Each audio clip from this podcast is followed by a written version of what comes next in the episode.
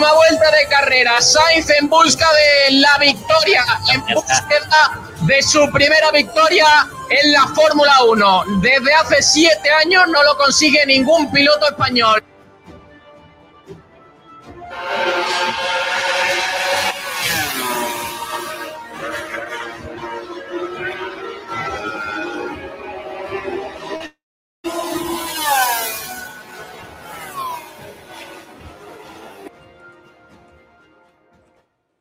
Hola, muy buenas tardes, bienvenidos al 16º programa ya de Bandera Cuadros, bienvenidos una semana más al programa de referencia de motor de la radio malagueña de Sport Direct Radio. Y sí, ha llegado ya la primera victoria de Carlos Sainz en la Fórmula 1, ha llegado este fin de semana tras el Gran Premio de Silverstone, un gran premio que nos ha dejado muchísima emoción, uno de los grandes premios más emocionantes de hace mucho tiempo de la competición de la Fórmula 1. Un gran premio que nos dejó un gran accidente que vimos en la primera vuelta.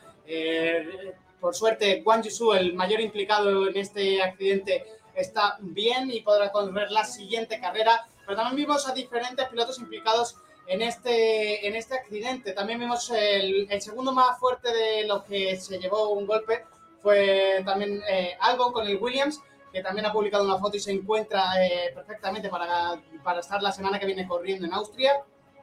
Y también otros implicados como George Russell, que aunque su coche no se veía demasiado roto, se bajó directamente para intentar ayudar a Wang Yusu cuando vio que estaba en muchos problemas, como digo, tras un accidente muy fuerte. Así que muy bueno el corazón que sacó George Russell, salió para ayudar directamente sin preocuparse de cómo podía seguir su carrera, porque tras bandera roja, recordamos, se pueden reparar los monoplazas y volver a la pista. Así que George Russell decidió no volver a salir simplemente por ir a ver cómo se encontraba su compañero de trabajo, por ver cómo se encontraba Guanyu. Un gran acto del piloto inglés que le honra como piloto y que hacía mucho tiempo que no se podía ver esto de las carreras.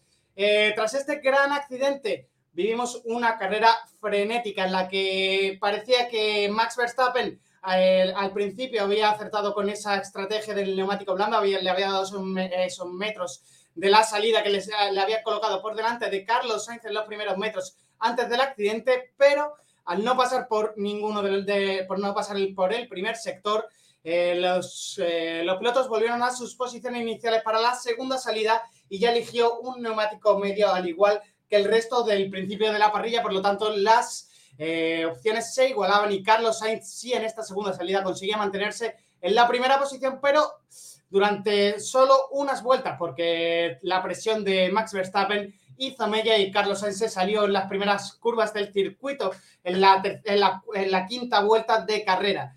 Pero contando con esto, Max Verstappen tuvo un pinchazo y ahí acabó la carrera del piloto holandés. A partir de ahí, la carrera que se marcó Carlos Sainz fue legendaria para llegar hasta la primera posición, porque tenía a su compañero de equipo delante y las estrategias al principio favorecían a él. Pero la carrera que se marcó Carlos Sainz, el español, fue muy buena y lo que consiguió fue la primera victoria de Carlos Sainz en la Fórmula 1. Hacía ya 9 años prácticamente que no se conseguía una victoria en esta categoría por parte de un piloto español. El último, como todos sabréis, fue Fernando Alonso, así que ya tenemos también un nuevo piloto que se une a los ganadores de la Fórmula 1. Y hoy tenemos aquí para hablar de todo ello, para hablar con todos nosotros de lo que ha ocurrido este gran fin de semana, a José García. ¿Qué nos cuenta, José? ¿Qué te pareció esta primera victoria de Sainz? ¿Y cómo viste esa estrategia por parte de Ferrari? ¿Qué hubieses hecho por tu parte? Bueno, en general decir que ha sido la mejor carrera de lo que llevamos de campeonato, un auténtico carrerón. Suerte de que teníamos el halo, si no la carrera se hubiera manchado bastante. Y la victoria de Carlos, merecida, hizo pole, en la gran parte de la carrera estuvo primero. Y muy contento, por fin consigue esa victoria. Lo más importante, confianza en sí mismo y moral para la siguiente, que al fin y al cabo es todo un mundial de Fórmula 1 de 23 carreras, en la que importa las 23, no solo una. Así que si mantiene este ritmo, pues mejor que mejor. Y el tema estrategia, bueno, yo llevo diciendo todo el año que Ferrari es el peor equipo estratégico de toda la parrilla y allá me lo volvieron a demostrar. tenían un 1-2 muy claro, era un doblete muy claro, una oportunidad muy buena de recortarle puntos a Red Bull, tanto en el constructor como en el de pilotos, con ambos pilotos, no solo con Leclerc. Carlos también tiene una muy buena oportunidad de recortar muchos puntos. Y con el safety car de Ocon se cambió toda la carrera. No voy a hablar de la acción de Ocon de dejar el coche en mitad de la pista porque es otro tema aparte, pero podrían haber hecho algo tan simple como era una doble parada, mete a Leclerc, mete a Sainz, ambos con blandos. Es cierto que Sainz hubiera salido tercero, pero con la posibilidad real de adelantar a Hamilton en carrera, y es mejor un mínimo un 1-3 que un 1-4 con tu rival directo quedando segundo. Así que una vez más Ferrari liándola muy fuerte en la estrategia. Segundo, y con un Max Verstappen que había que aprovechar que tenía problemas, acabó séptimo y solo Leclerc en sexta posición. Solo salvaron 4 puntos de diferencia entre ambos, pero... 6 puntos. 6 puntos de diferencia entre ambos, gracias José. Pero que es muy pocos con respecto a lo que podían haber salvado este fin de semana, que se les ponía, parecía que ponían un poco las cosas de cara.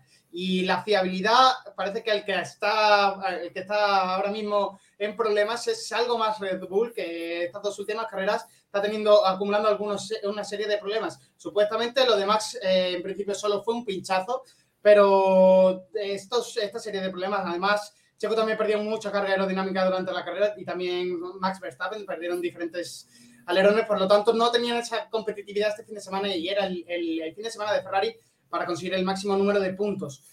Según cuenta Ferrari, esa estrategia que tú dices de doble parada seguida no hubiese podido ser o no hubiese surtido tanto efecto, y por eso ellos decidieron quedarse con la estrategia que utilizan siempre, porque además, si te fijas, es siempre. Cuando hay un safety car, el piloto que va adelante se queda en pista y el segundo es el que arriesga con la estrategia. Siempre vemos esa estrategia en Ferrari y para mí muy amarrategui, siempre intentando reservarle lo máximo posible y que vemos que la mayor parte de las veces le sale mal. Así que sí, seguramente tendrán que trabajar mucho en ello y saber qué es lo que tienen que cambiar.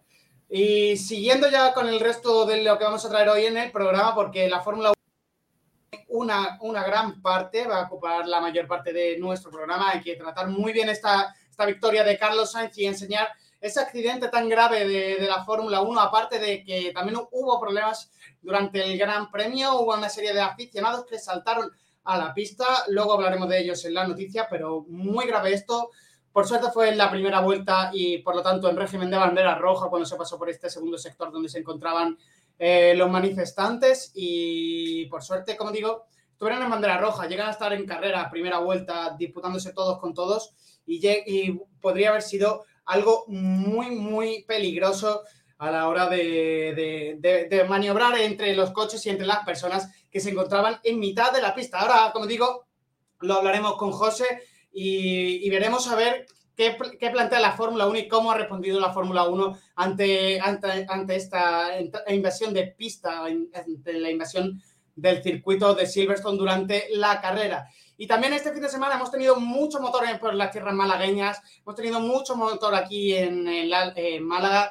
El viernes estuvimos en la presentación del equipo MART, ese equipo de Fórmula Student que ya todos conocéis, los estuvimos entrevistando la temporada pasada. Además, el martes hicimos una entrevista con ellos para el programa Frecuencia Malaguista aquí de la casa también. Y la tenéis en YouTube por si queréis escucharla y no habéis tenido tiempo.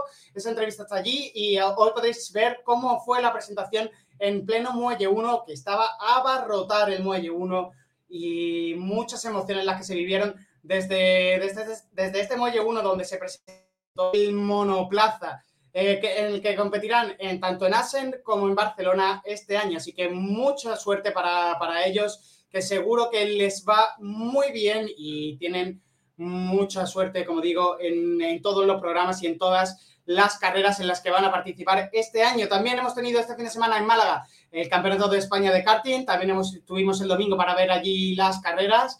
Os traemos unos poquitos de vídeos para que ahora después podáis ver y disfrutar de las categorías inferiores del automovilismo, de ese karting donde se forman los jóvenes pilotos que futuramente vayan a estar tanto en la Fórmula 1 como en las diferentes categorías de las que hablamos aquí en Bandera a Cuadros todos los martes.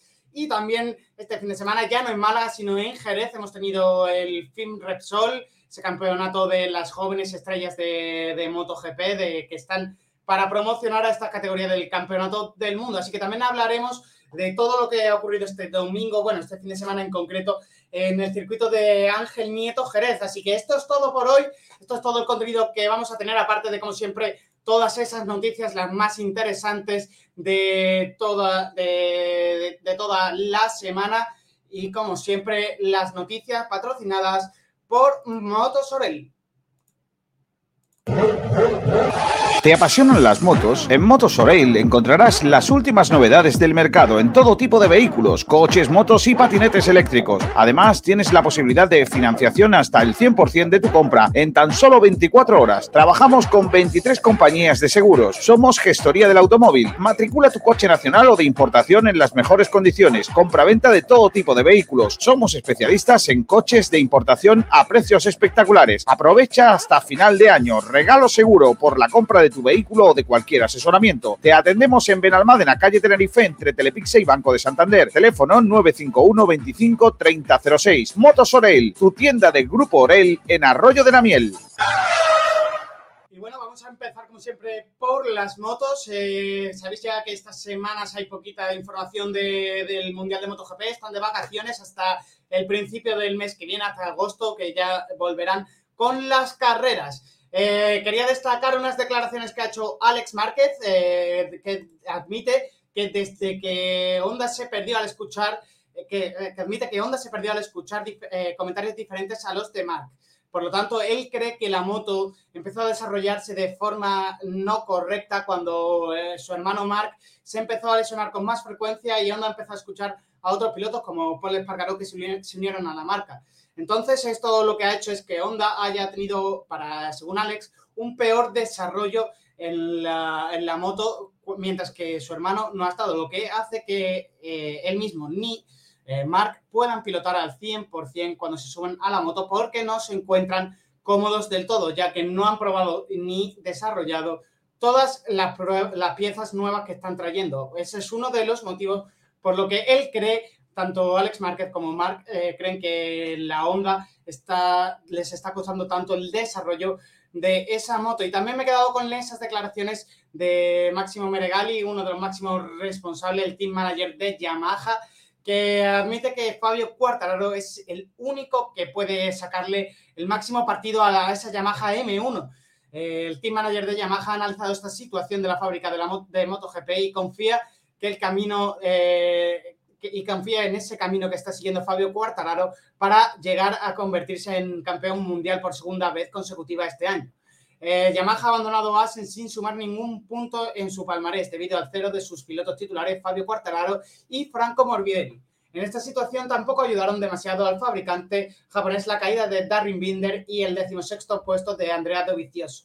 Actualmente los de Yamaha figuran segundos en el mundial de equipos, por detrás tan solo de la escudería en cabeza y fábrica de Noale Aprilia, que está dispuesta a aprender de sus errores y con la punta de lanza que ha renovado por 2 años más. Como ya sabéis, Quartararo va a seguir en el equipo de Yamaha por 2 años más, como ya contamos la semana pasada. Así que la fábrica japonesa no deja de mirar en su futuro y buscando a alguien que pueda acompañar a Fabio Quartararo para pilotar esa M1 y también que pueda sacarle el mismo rendimiento que le saca el piloto francés. Esto es todo por parte de las noticias de MotoGP. Como ya veis, está la cosita bastante parada esta semana, sobre todo esta primera semana de parón de vacaciones de la categoría. Han salido muy, muy poquitas cosas, los pilotos disfrutando mucho de las vacaciones, aunque si os fijáis por Instagram, ninguno prácticamente ha dejado de entrenar ninguno de los días. Así que van a volver muy fuerte por lo que podemos ver. Van a volver muy fuerte al regreso de la temporada ya en el mes de agosto. Empezamos ya, vamos a pasar a la Fórmula 1, que tenemos varias cositas de lo que hablar. Vamos a empezar hablando de eso que os acabo de contar, de que hoy, durante este fin de semana, en la primera vuelta del Gran Premio de Silverstone, varios aficionados saltaron al medio de la pista y se quedaron sentados en el asfalto, lo que podría haber provocado un problema muy grave en cuanto a la seguridad de estos asistentes. Decidieron saltar la valla que separa la pista de las gradas y colocarse en medio del trazado en esa primera vuelta, como he dicho antes, mucha suerte tuvieron de que los coches se pasaron en régimen de bandera roja, por lo tanto pasaron lentos y sin adelantarse, porque si hubiese habido dos coches en paralelos en esa recta, probablemente estaríamos lamentando algo muy grave. Estos manifestantes se manifestaban por el cambio climático. ¿Y qué más nos puedes contar, José? ¿Qué les ha respondido la Fórmula 1 a ellos? Bueno, pues en respuesta a esos mismos disturbios que acabo de comentar, Stefano Domenicali ha ido contra los manifestantes por sus acciones completamente irresponsables y peligrosas que pusieron vida en peligro. El jefe de la Fórmula 1 dijo: todo el mundo tiene derecho a expresarse sobre los problemas, pero nadie tiene derecho a poner vida en peligro. Las acciones de un pequeño grupo de personas este domingo fueron completamente irresponsables y peligrosas. Agradecemos a la policía su gran trabajo y no debemos ser complacientes con el riesgo que eso supuso para la seguridad de los pilotos, los comisarios, los aficionados y los propios individuos. El italiano había declarado anteriormente a Sky Sport que, aunque se pueda protestar lo que quiera, lo ocurrido en Silverstone fue ridículo de ver. Eso es lo mínimo que se puede decir. Bastante de acuerdo con las declaraciones de Domenicali, porque como tú habías comentado, Nacho, dos coches en paralelo que podrían haber sido perfectamente Carlos Sainz y Max Verstappen en la salida, podrían haberse llevado para adelante a un individuo o varios, y esto hubiera sido casi letal, tanto para el piloto como para el propio individuo. Un problema muy grande de seguridad el que ha sufrido la Fórmula 1 este fin de semana, y que podría haber acabado muy, muy mal si realmente no se hubiese acabado esta vuelta en bandera roja. Esperemos que no se vuelva a repetir y que la Fórmula 1 esté muy pendiente de todos estos incidentes y estudie cómo reparar para que no vuelva a suceder, porque, como ya decimos, podría haber sido muy peligroso si llegan a pasar en bandera verde en un mismo duelo, como has dicho tú, de Verstappen-Alonso o de Verstappen-Sainz. Podría haber pasado una desgracia muy grande. Así que, por suerte, no pasó nada y estábamos en régimen de bandera roja. Y también hay polémica tras este fin de semana con el porpoising, todo viene por ello. Con los fondos planos, se están intentando poner demasiado blandos o demasiado duros. Están teniendo la flexibilidad, están teniendo problemas con ellas. Ya sabéis que cuanto más duro se pone el coche, menos porpoising van a recibir, pero van a ser un pelín más lentos. Por lo tanto, la flexibilidad del fondo para lograr esa máxima carga aerodinámica está en tela de juicio. ¿Qué dicen los equipos, José? Bueno, el año pasado hubo bastante polémica con el tema de las alas flexibles, y este año lo hemos conversado con el famoso porpoising, y ahora que hay un borrador de directiva sobre el tema y que parece que casi todos los equipos lo tienen bajo control, estalla una nueva polémica, que como tú bien has dicho, Nacho, es la de los fondos planos flexibles.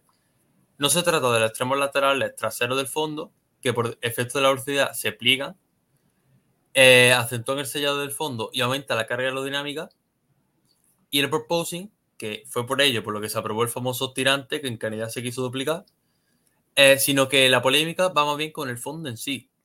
Mercedes se ha declarado sorprendida al descubrir que algún equipo pudiera usar un fondo plano flexible, y la sospecha apunta, en primer lugar y casi único, a Red Bull y a Ferrari. Ha sido la FIA quien ha puesto al descubrimiento el posible pastel al presentar al comité técnico la directiva anti-porpoising. Según la publicación alemana Automotor Utsport, al decir que se efectuarán controles más exhaustivos del fondo plano y los patines, tanto que a los términos del proyecto se refiere como al desgaste, y habla de una revisión de estos parámetros que puede ser necesaria para garantizar la paridad de condiciones del equipo. El asunto no viene de ahora y es independiente del porpoising, aunque sin la existencia de este fenómeno del rebote quizá hubiera pasado desapercibido. Aunque Ross Brawn dejó caer la insinuación antes de comenzar la temporada en una entrevista en Fórmula 1 TV. Pienso que la rigidez del fondo plano será un argumento importante. Los equipos siempre investigan las áreas sensibles desde el punto de vista de la flexibilidad.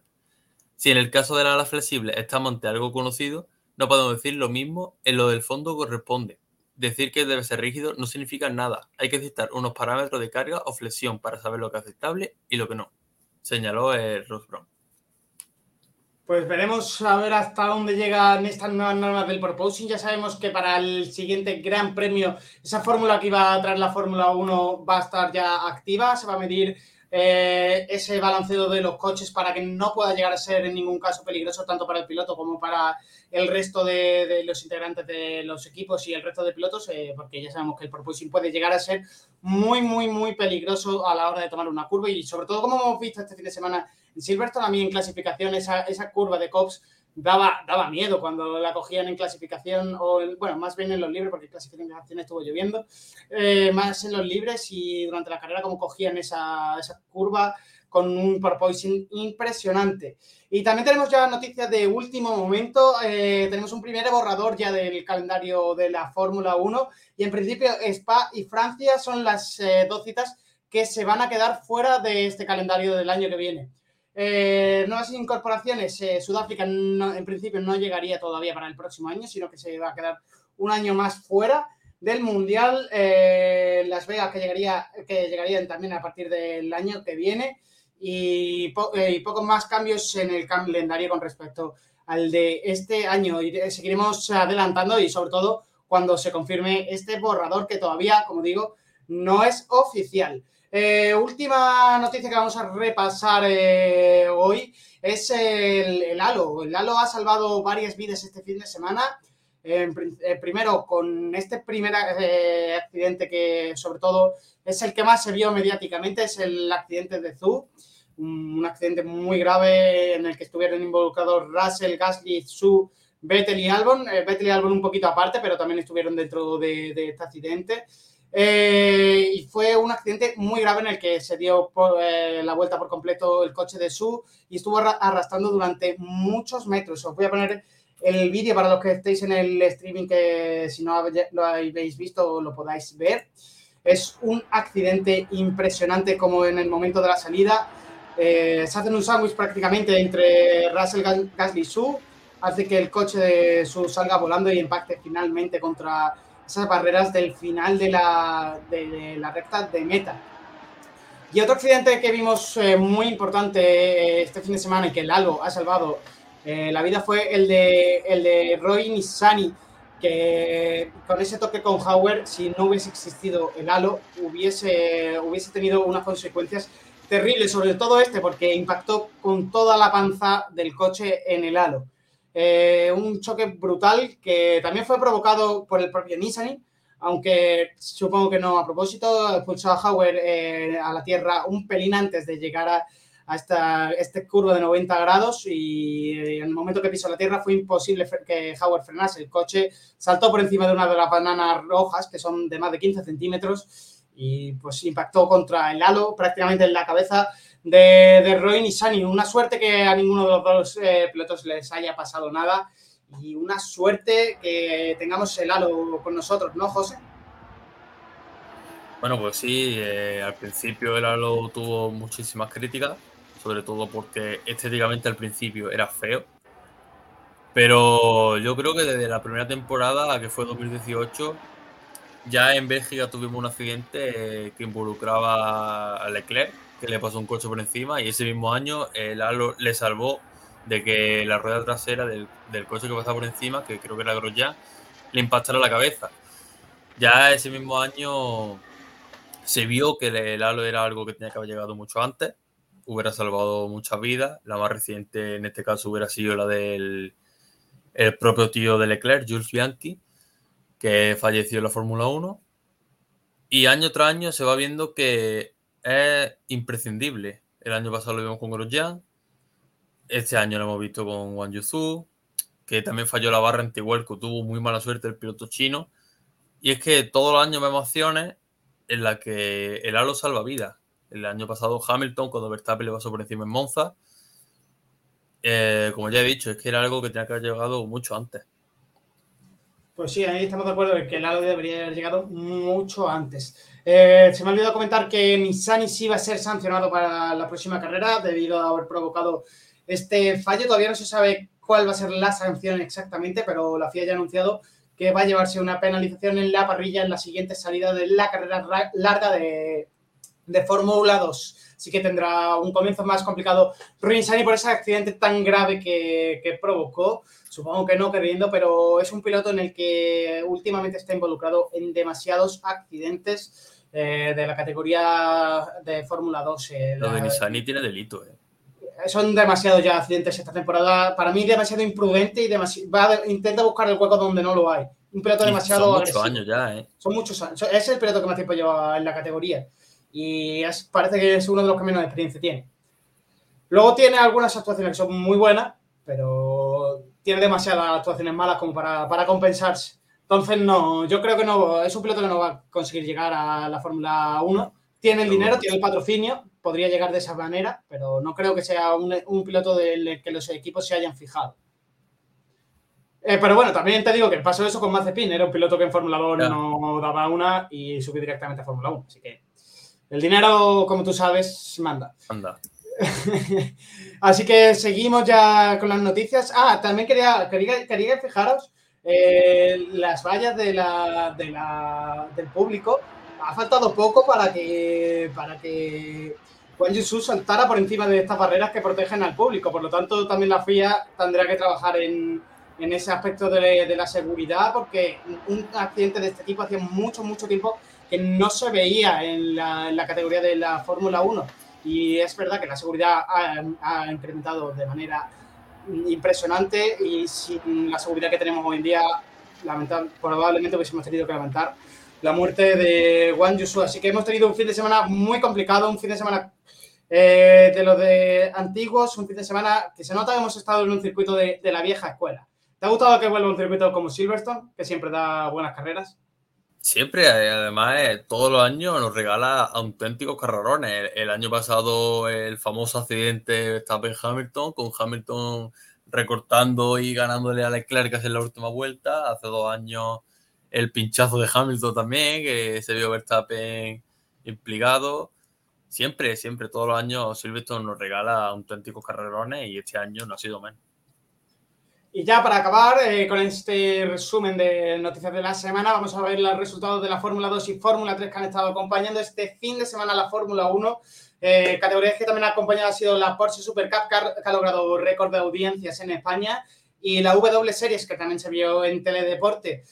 Vamos a empezar con la Fórmula 3, vamos a empezar con esa primera carrera, con la Sprint Race, en la que Hadjar quedó primero, Víctor Martí segundo y Ushima tercero. Fue carrera complicada para David Vidales, que consiguió acabar duodécimo, y Pepe Martí, que consiguió terminar esta carrera de corta en la posición número 20 tras 17 vueltas. La carrera importante, la carrera larga, victoria nuevamente para Arthur Leclerc, que no había conseguido todavía ninguna esta temporada aparte de la primera. O'Sullivan fue segundo y Berman tercero con el Prema. Buen fin de semana para Prema, que se nota que es uno de los circuitos que se le da muy bien a este equipo. También Carlin estuvo ahí arriba, que al principio de temporada nos costó mucho ver a Carlin. Este año no he entendido yo por qué este año está costando tanto ver a Carlin. Luego hemos tenido en cuarta posición a Caio Collet, quinta posición para Hadjar, sexta posición para Crawford, séptima posición para Víctor Martins, octava posición para Edgar, novena posición para David Vidales y décima posición para Ushima. El Pepe Martí fue número 23 tras dar 22 vueltas y una como un piloto doblado. Su mejor tiempo marcado en la pista fue de 1:47.156, mientras que de la cabeza fue de 1:46.793. Tiempo de vuelta rápida marcado por Arthur Leclerc. En Fórmula 2 hemos tenido también este fin de semana, como siempre, 2 carreras. En la carrera corta, victoria para Duhan, Iwasa fue segundo y tercero para Fittipaldi. Théo Pourchaire, líder, está en cuarta posición. Drugovic, quinto. Y Besties, sexto. Hasta la décima posición, octavo, séptimo, Sargento, octavo, Darubala, noveno, Armstrong y décimo, Berger. Estos fueron los pilotos que acabaron dentro de los puntos en esta carrera corta. En la carrera principal, en la carrera larga, a 29 vueltas, victoria para Sargento.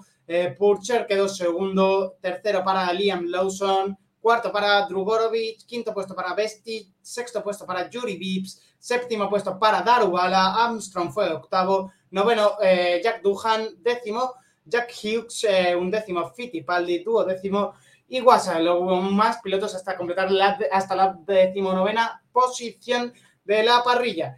La clasificación actual de la Fórmula 2 la lidera Felipe Drugović, seguido de Pourchaire con 106 puntos y tercero Sargento con 88 puntos. En Fórmula 3, el líder de la categoría actualmente es Víctor Martins, que tiene 77 puntos frente a los 71 que tiene Arthur Leclerc. Tercera posición está Hadjar con 68 puntos.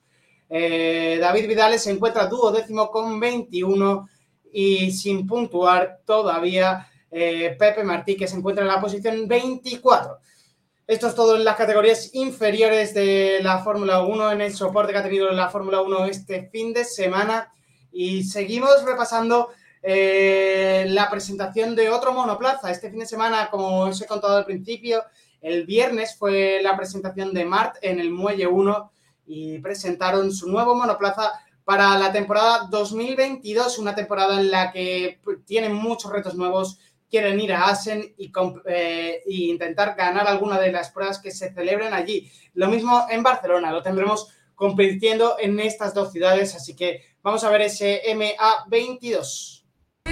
Y bienvenidos a la presentación oficial de nuestro nuevo fórmula, MA22RT.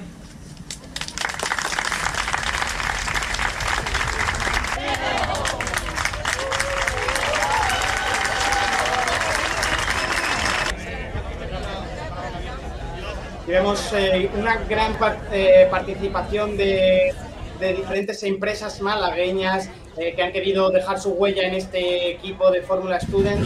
Decían desde... ahora escuchamos cómo suena ese motor que lleva el mar.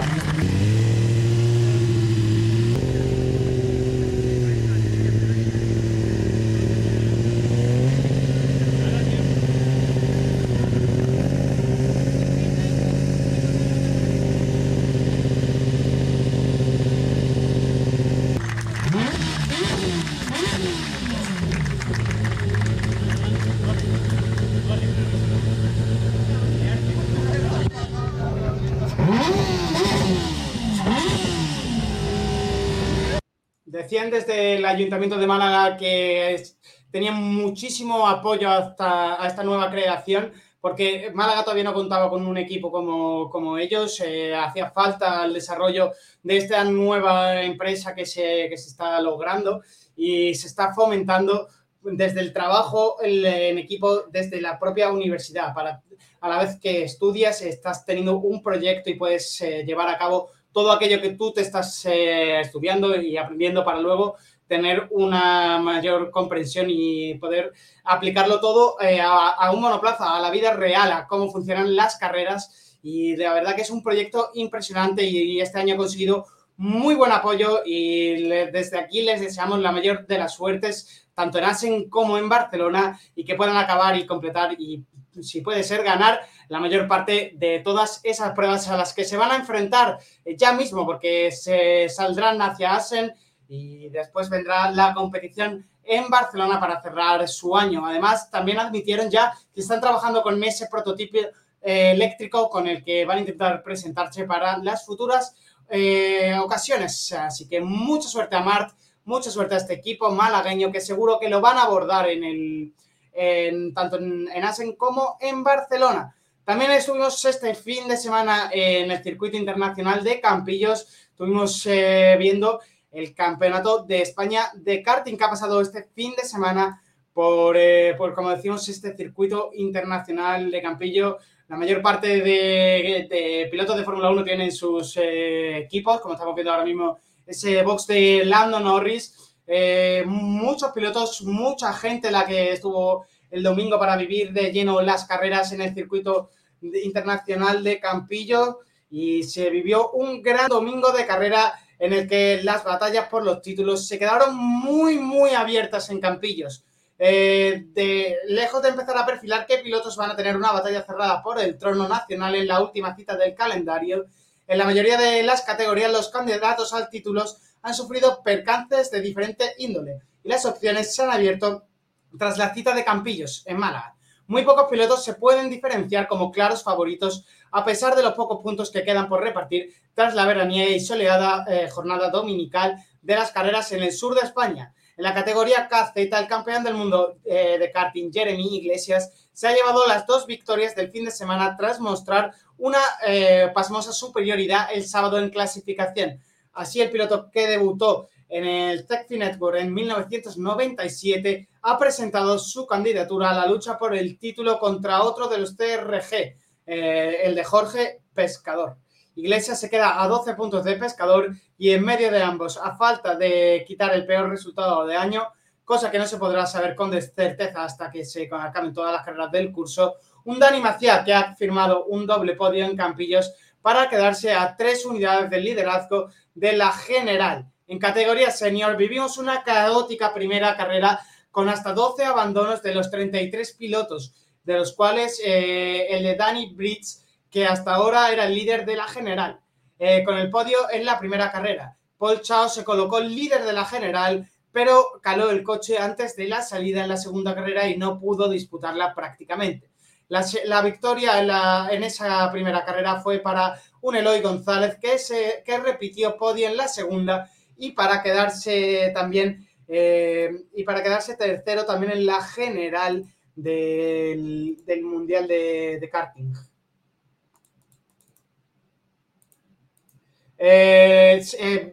También tras él quedaron Nacho Truñón en tercera posición y un magnánimo Adrián Malaheiro que salía en la posición 32 en la primera carrera y logró acabar en cuarta posición para luego ganar la segunda de las carreras. En categoría junior fue el momento de Aarón García, como ya dijimos la temporada pasada. Es un gran piloto y consiguió además la máxima puntuación posible con la pole, las dos mangas y las dos victorias, tras le dar todas las vueltas del fin de semana. Con ello, García ha abierto hasta un hueco de hasta 21 puntos con Raúl Zunzarren y 31 puntos con Hugo Mañas. Zunzarren tuvo que rehacerse tras una clasificación en la que acabó noveno y pudo conseguir subirse al podio finalmente en las carreras. Mañas sufrió una dosis de mala suerte en la segunda de las carreras cuando se vio bloqueado en la salida por un motor estropeado de un rival delante suyo. Tras haber perdido el podio de la primera carrera contra Zunzarren, el toque incluido en la primera curva de carrera, la carrera se le hizo muy cuesta arriba durante todo el fin de semana. En la categoría mini se cortó la histórica racha de un Bosco Arias que había conseguido todas las victorias de este año. Ahora Jordi Fortuny fue el que logró las victorias de este fin de semana. Y ahora el de Morlau es el máximo perseguidor de Arias y son tan solo 13 puntos los que separan a estos dos pilotos. El piloto más pequeño de la categoría, Dani Mirón, sorprendido con una doble presencia en el podio que le ha ascendido hasta la quinta posición de la general, ha hecho que se muestre muy sólido este fin de semana. Además, la doble victoria en cuanto a rookies permite a Iván González ahora liderar cómodamente esa tabla general bajo la sombra de Angelina Simmons, que logró otro podio este fin de semana y sobre la poleman de esta semana, Winston Camperin. Y esto ha sido todo lo que dio el fin de semana del Tech Network. La siguiente cita será del 23 al 25 de septiembre en el Circuito Internacional de Zuera, en Zaragoza. Esto es todo lo que dio de sí estas categorías inferiores del automovilismo y que tan buen fin de semana nos han librado en Campillo con muy buena asistencia por parte de todo el público. Ahora ya sí cerramos esta ronda de las noticias patrocinadas, como siempre, por Motos Orell. ¿Te apasionan las motos? En Motos Orell encontrarás las últimas novedades del mercado en todo tipo de vehículos, coches, motos y patinetes eléctricos. Además, tienes la posibilidad de financiación hasta el 100% de tu compra en tan solo 24 horas. Trabajamos con 23 compañías de seguros. Somos gestoría del automóvil. Matricula tu coche nacional o de importación en las mejores condiciones. Compraventa de todo tipo de vehículos. Somos especialistas en coches de importación a precios espectaculares. Aprovecha hasta final de año. Regalo seguro por la compra de tu vehículo o de cualquier asesoramiento. Te atendemos en Benalmádena, calle Tenerife, entre Telepixe y Banco de Santander. Teléfono 951 25 30 06. Motos Orell, tu tienda del Grupo Orell en Arroyo de la Miel. Al final ha creído en la victoria y el final ha sido de esos que hacen. ¡Guau, guau, guau, guau, guau! ¡Vamos! Good job. We did it. Yes, we did it. Yes. Vamos. Vamos, Carlos. Y esta era la radio de Carlos Sainz tras acabar el Gran Premio en el que consiguió su primera victoria en el Mundial de la Fórmula 1. Un Carlos Sainz que está muy feliz este fin de semana tras esa, como digo, victoria además de la pole y la vuelta rápida, lo que ha conseguido sumar una gran cantidad de puntos este fin de semana, que lo vuelven a poner en cuarta posición en el Mundial de Pilotos con 127 puntos. Por delante suyo se encuentra Leclerc con 138, segundo es Pérez con 147 y Verstappen lidera ese Mundial de Pilotos con 181 puntos, bastante destacados a pesar de ese mal fin de semana que ha podido tener en esta ocasión el holandés. José, ¿cómo viste esa victoria de Carlos Sainz?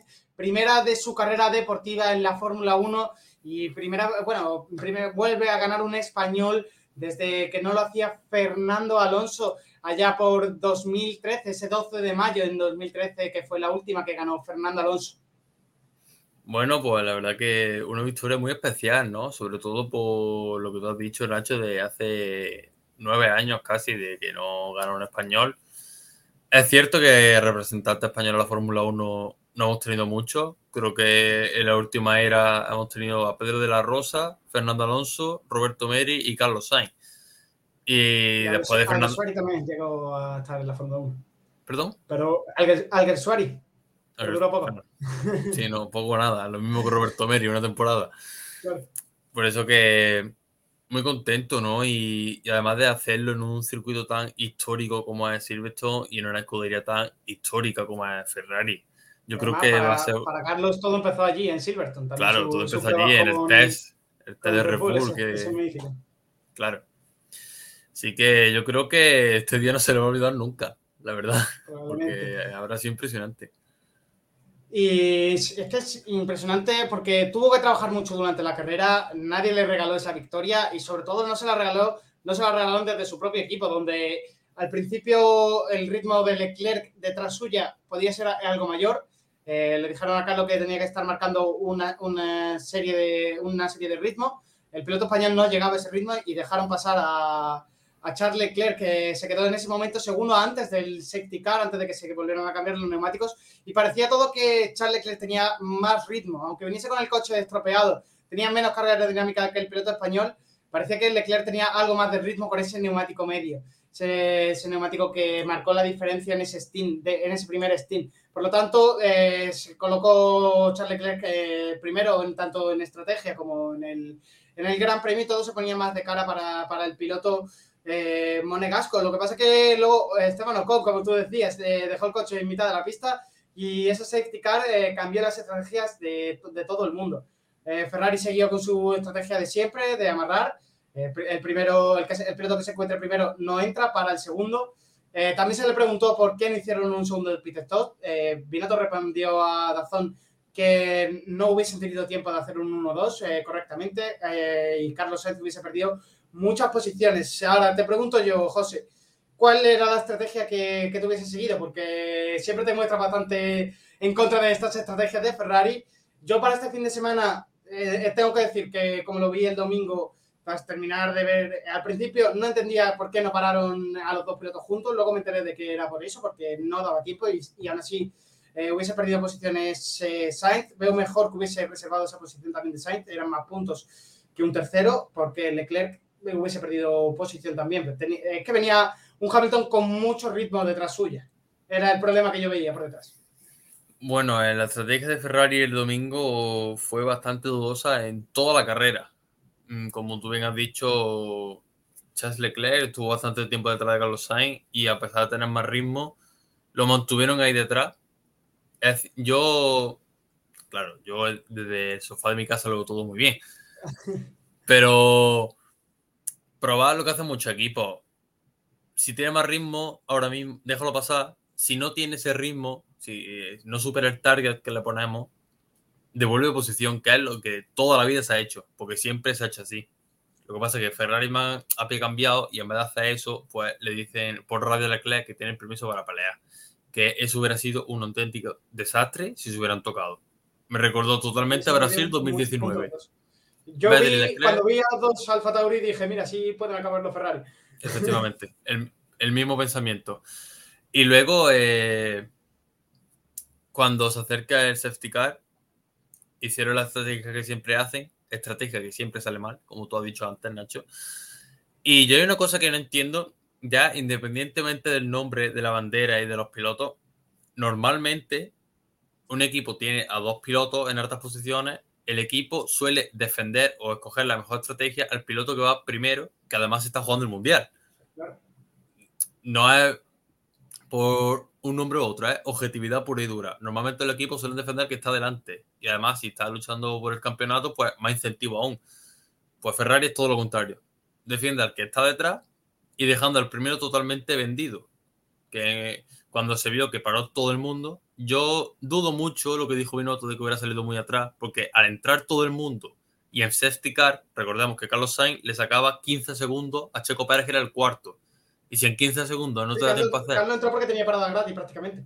Claro. Si a ti en 15 segundos...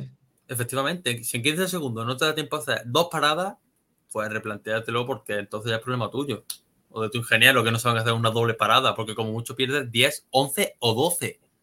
Además, pero no este fin de semana, esta temporada, hemos visto un par de dobles paradas de Ferrari. La de Mónaco, claro, que es la que peor salió, pero la otra salió, la de Barcelona salieron todas muy bien. En Barcelona vimos varias estrategias de dobles paradas y salieron la mayor parte muy bien. No entiendo por qué la Fórmula 1 no utiliza esta técnica más, la verdad que es muy buena y también da mucho pie a que el resto de equipos se confunda, porque hace también que tengan que enforzar la maquinaria. Y también escuchamos un mensaje de voz algo extraño, no sé, en plan, era de dejar 10 coches de diferencias después cuando se acabó el safety car, la vuelta 43, se montó la de Dios. Teníamos ahí a todos peleando con neumáticos, todos con neumático blando, menos Charles Leclerc, que tenía neumático duro. Charles Leclerc se encontraba en primera posición y el resto de la jauría venía por detrás intentando pasarlo lo más rápido posible, como es normal, va con un neumático mucho más duro. Podría tener hasta una diferencia calculable Pirelli entre un neumático y otro, el dominio en carrera, de hasta 1,7 segundos, así que es muchísima diferencia en la Fórmula 1. Por lo tanto, Ferrari fue y llamó a Carlos Sainz, le mandó un mensaje y le dijo, por favor, deja 10 coches de distancia entre tú y Leclerc. Y esto es lo que respondió Carlos Sainz. The instruction is to give 10 car lengths to Charles and some breathing space within 10 car lengths. But guys, I'm under pressure from Hamilton. Please don't ask these things. Please. Let's say stop inventing. I'm under pressure also.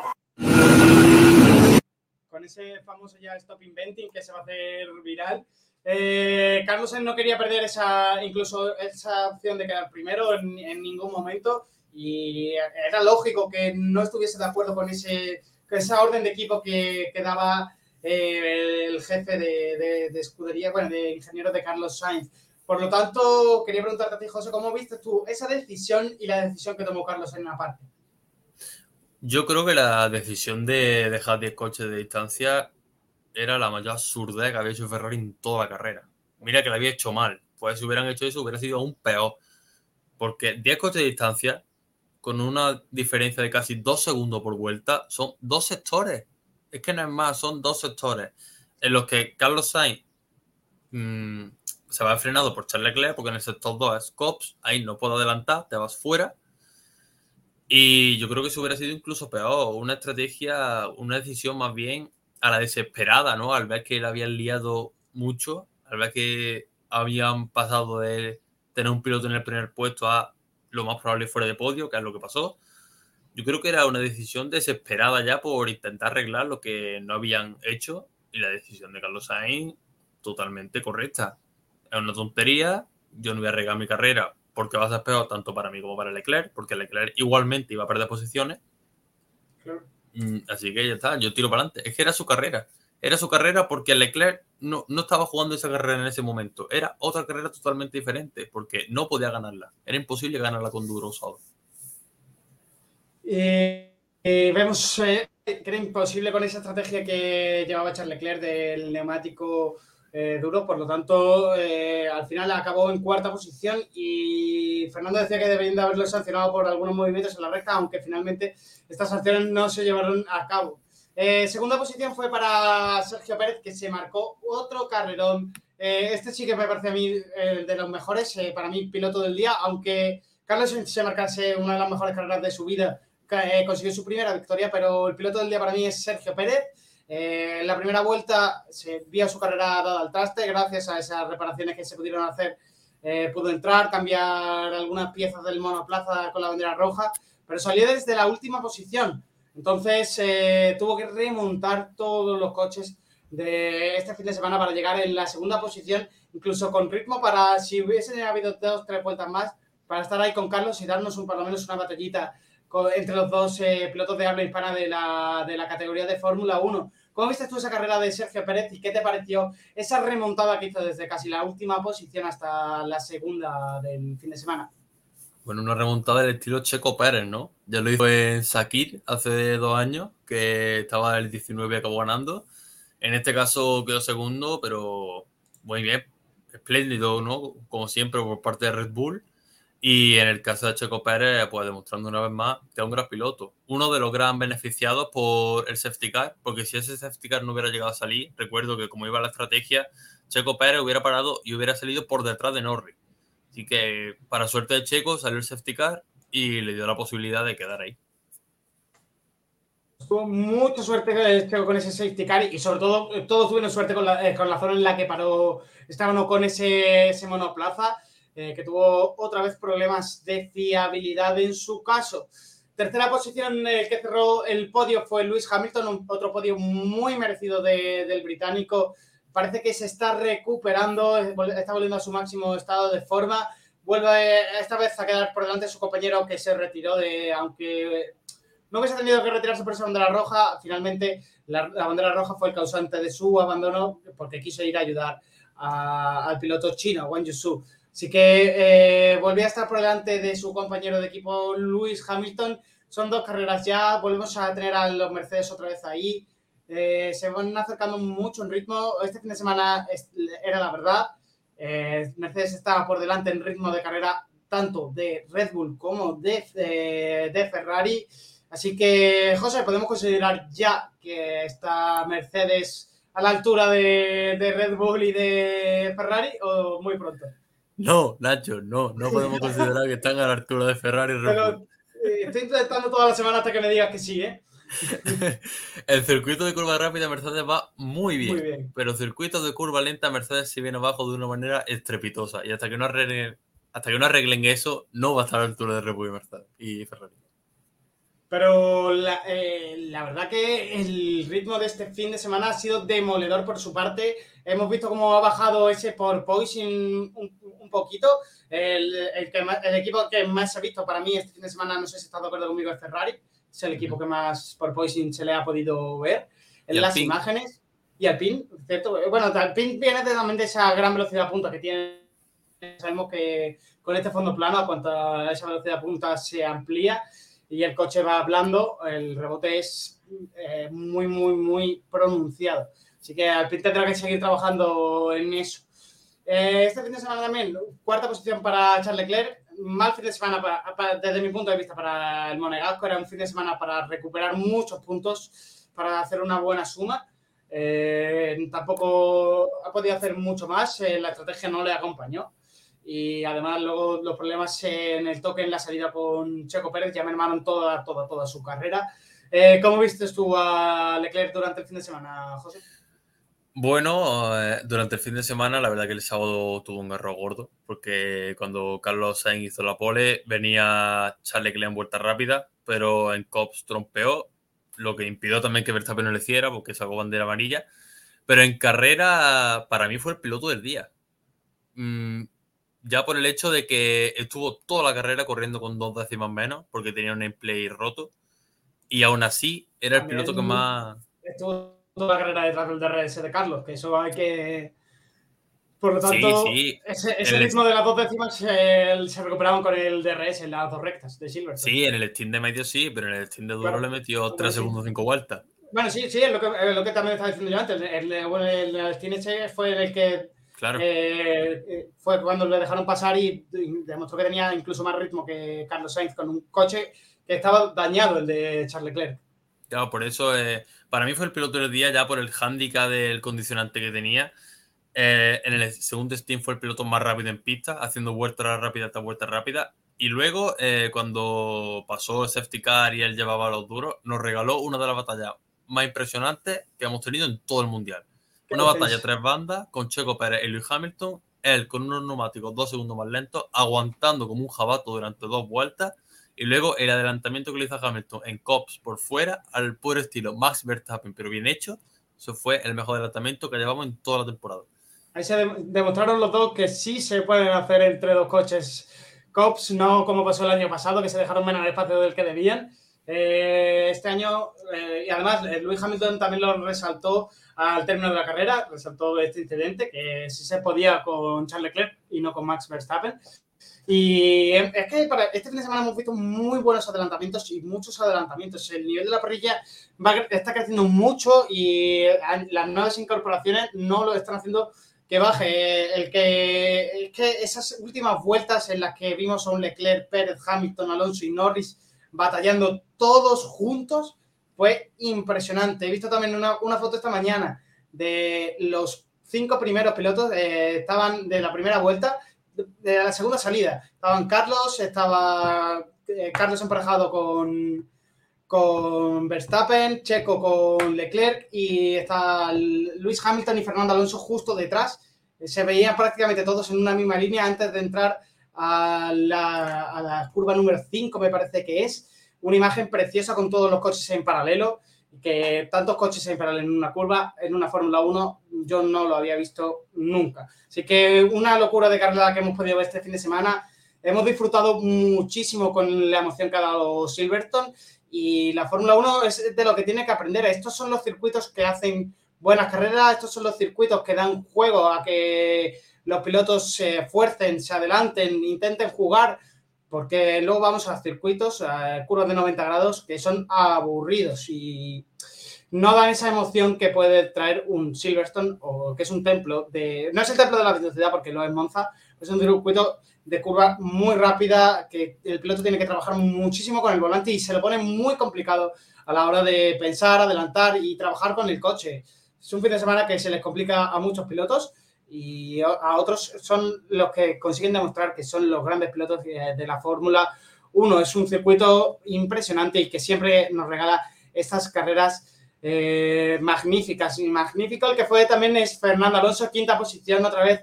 Muy buenos puntos para Alpine, demostrando mucha consistencia y demostrando muy, muy buenas manos del piloto español, de Fernando Alonso, que... está otra vez ahí, el primero de los mortales, incluso por delante de Max Verstappen, que tuvo ese problema de pinchazo y además pérdida de carga aerodinámica y no tuvo una carrera bastante apagada la de Max. Por lo tanto, como decimos, Fernando Alonso en 5ª posición y 6ª posición para Lando Norris. Buena carrera también del McLaren de Norris. No tenía ritmo para seguir hacia arriba, tampoco tenía ritmo para que los de abajo pudiesen ponerle demasiados problemas, pero estuvo ahí, se estuvo intentando enganchar a ese grupo perseguidor de la cabeza y estuvo marcando buen ritmo en la carrera. Más pilotos que consiguieron entrar fueron Mick Schumacher, que volvió a estar dentro de los puntos, otra buena carrera para el alemán, que celebró, me dio mucha... lo vi y dije, lo está celebrando como si fuese un podio, una 8ª posición. Consiguió entrar dentro de los puntos, muy buena posición, pero tienen que trabajar mucho porque tienen coche para estar más arriba. Quizás ya no tienen el mismo coche que les ponía en la misma igualdad a principio de temporada, han evolucionado el resto de sus rivales, y ellos no, porque no han traído demasiadas mejoras, pero siguen estando ahí competitivos. Fin de semana positivo para ellos, los dos coches en los puntos. ¿Cómo viste tú el fin de semana de Haas, José? Yo creo, y en parte entiendo la emoción de Schumacher, ¿no? Después de una temporada que estaba siendo muy criticado, porque la realidad es que lo estaba haciendo muy mal. Por fin entre los puntos, la primera vez en toda su carrera. Y bueno, yo creo que también le dejó un muy buen sabor de boca una batalla muy digna con Max Verstappen, ¿no? Que le puso las cosas muy complicadas al campeón del mundo. Y entiendo de la forma en la que fue y el circuito en el que fue que Schumacher se alegrara por esos puntos. Escuchamos a su hermana en la radio. Y bueno, yo creo que esto un poco para la moral del piloto que viene muy bien. El sentido de aliviarse y quitarse un peso muy grande de encima al ver que Magnussen estaba haciendo una grandísima temporada y Schumacher no estaba a la altura, y demostrar que tiene nivel para ser un piloto de Fórmula 1, que es lo que le faltaba, ¿no? Demostrar que tiene nivel para estar ahí. 12 puntos son los que ahora superan entre Magnussen y Mick Schumacher. Magnussen está duodécimo, décimo sexto es Mick con 4 puntos frente a los 12 que tiene, 16 que tiene el piloto noruego. Seguimos repasando esa clasificación del fin de semana de Silverstone, donde ya quedan pocos más pilotos que acabaron esta carrera, porque por culpa de este gran accidente que hemos comentado al principio de la carrera, se tuvo que retirar una gran parte de la parrilla de la Fórmula 1. En undécima posición consiguió acabar Lance Stroll, duodécimo fue Nicolás Latifi, décimo tercero Daniel Ricciardo y décimo cuarto Yuki Tsunoda. Un Stroll que volvió a caer detrás de Sebastian Vettel y sin puntuar.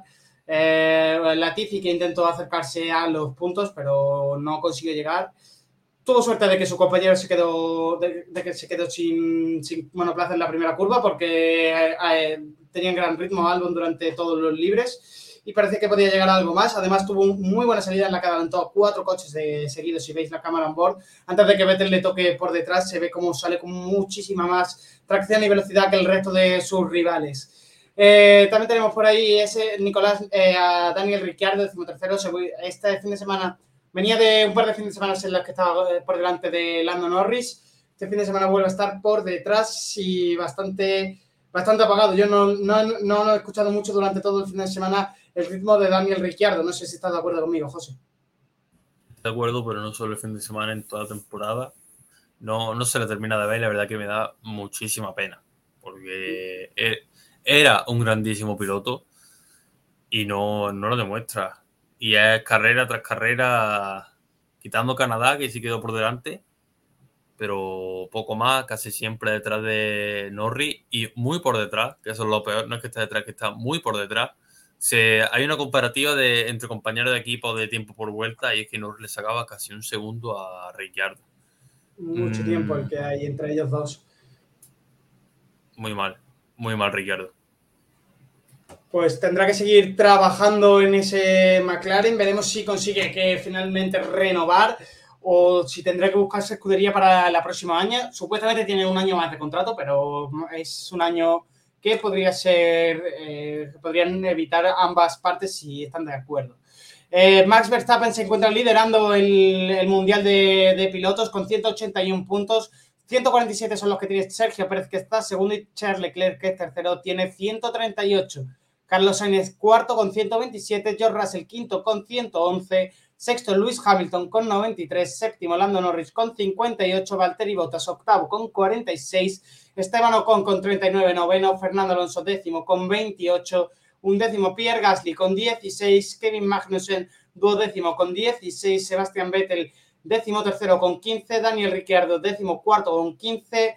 Décimo quinto es Yuki Tsunoda con 11 puntos. Décimo sexto es Guanyu con 5 puntos. Mick Schumacher es décimo séptimo con 4 puntos. Décimo octavo es Albon con 3 puntos.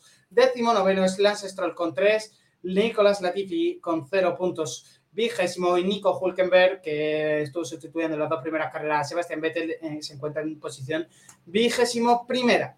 Esto ha sido todo el fin de semana de la Fórmula 1. ¿Cómo ves tú el Mundial, José? ¿Crees que vamos a tener algo de batalla en el Mundial o va a estar muy complicado? Si Ferrari nos deja, sí. Si Ferrari pone de su parte...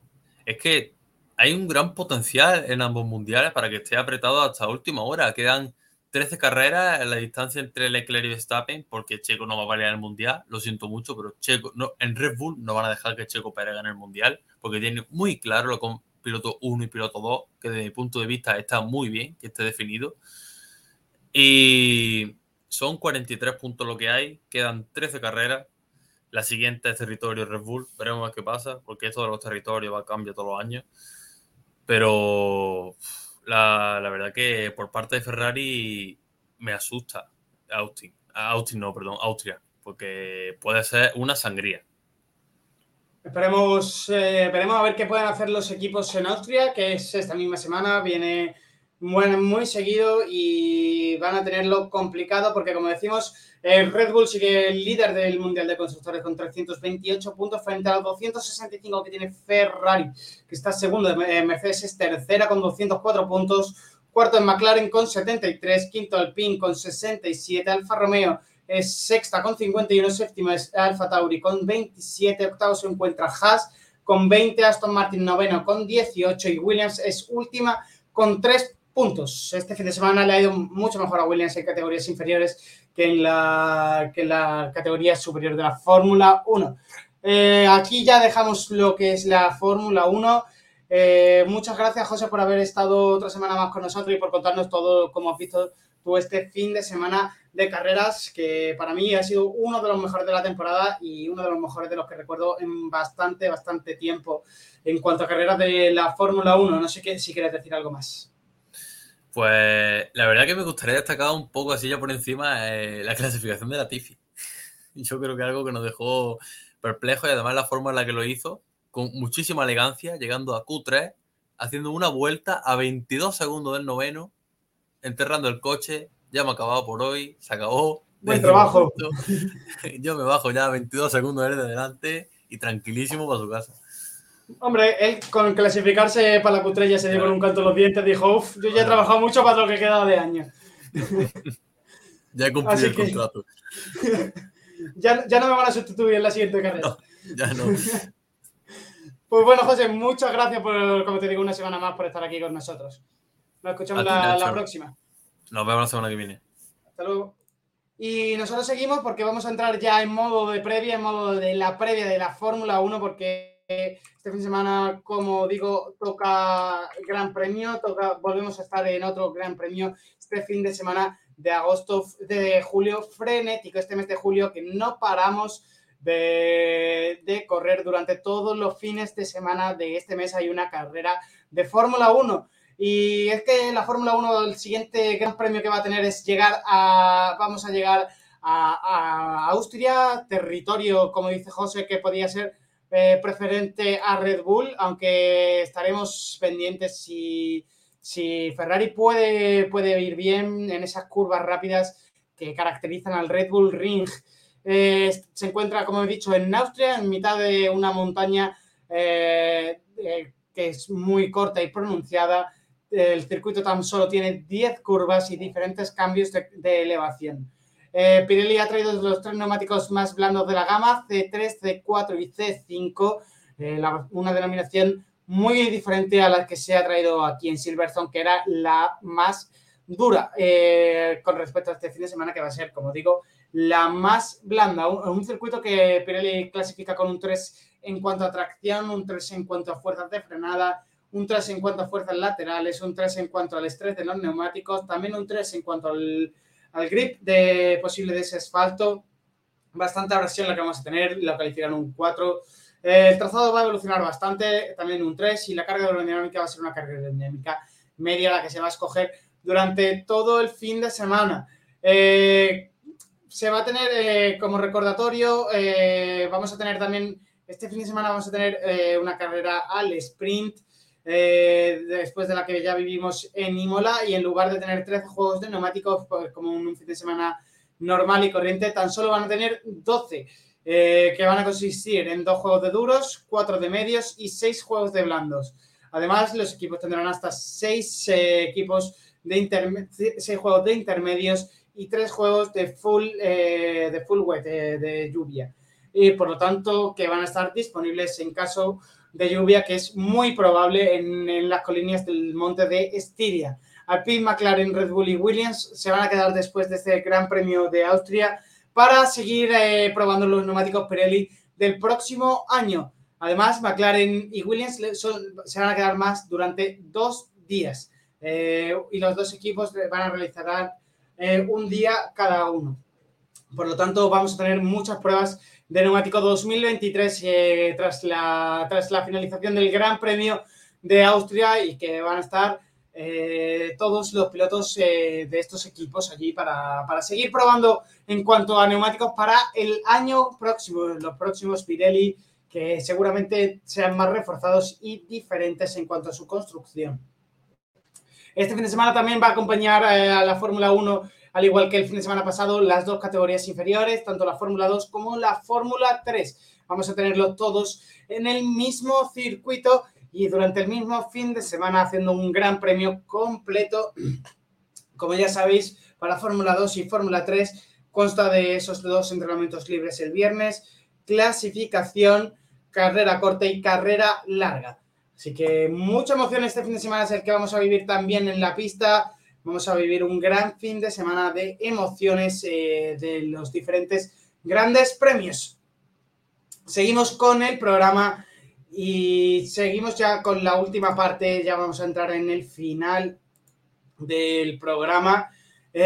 Recordando como siempre los resultados de Geray Ruiz, que se ha encontrado este fin de semana en el circuito de Jerez, como digo, en esas categorías inferiores del Motorsport, en el que ha terminado el fin de semana con una buena carrera, dando otro pasito más hacia su objetivo, agradeciendo ese trabajo también al equipo del FAU55, del Fausto Cresini 55, con el que están avanzando y con el que admite que tienen muchas ganas de llegar a Portimao y seguir trabajando en esa misma línea. Como digo, este fin de semana ha acabado en la carrera 2 en posición número P6 y en la cualificación posición P8 para el piloto del Rincón de la Victoria. Así que esto ha sido todo por hoy. Vamos a ir cerrando ya este 16º programa de Bandera Cuadros. Esto es lo que ha dado todo el Motorsport este fin de semana, con ese gran accidente que me gustaría recordar, en el que Lalo salvó la vida del piloto. Pasó tanto en categorías de F2 como ha pasado en categorías de Fórmula 1. Este circuito, la verdad, también vimos el año pasado ese accidente de Max Verstappen y Lewis Hamilton, en el que fue un accidente muy fuerte y salieron ambos pilotos dañados del accidente. Este año, con ese accidente de Guanyu y ese accidente de Nissany y Howard en Fórmula 2, volvemos a ver que este circuito es peligroso a la hora de las salidas, de las escapatorias, pero es un circuito que nos gusta mucho y que es esencia en el calendario, y que gracias a estos circuitos antiguos de alta velocidad, en los que los pilotos van al máximo, conseguimos ver las mejores carreras de las temporadas, conseguimos ver los mejores vuelos y conseguimos que las carreras sean las más emocionantes. Por lo tanto, este es el camino en el que tiene que ir la Fórmula 1, este es el tipo de circuito que se debe de incluir en el calendario y es el tipo de circuito que los aficionados de la Fórmula 1 quieren. Así que con esto cerramos ya una semana más el Bandera Cuadros. Nos escuchamos la próxima semana. Hasta luego.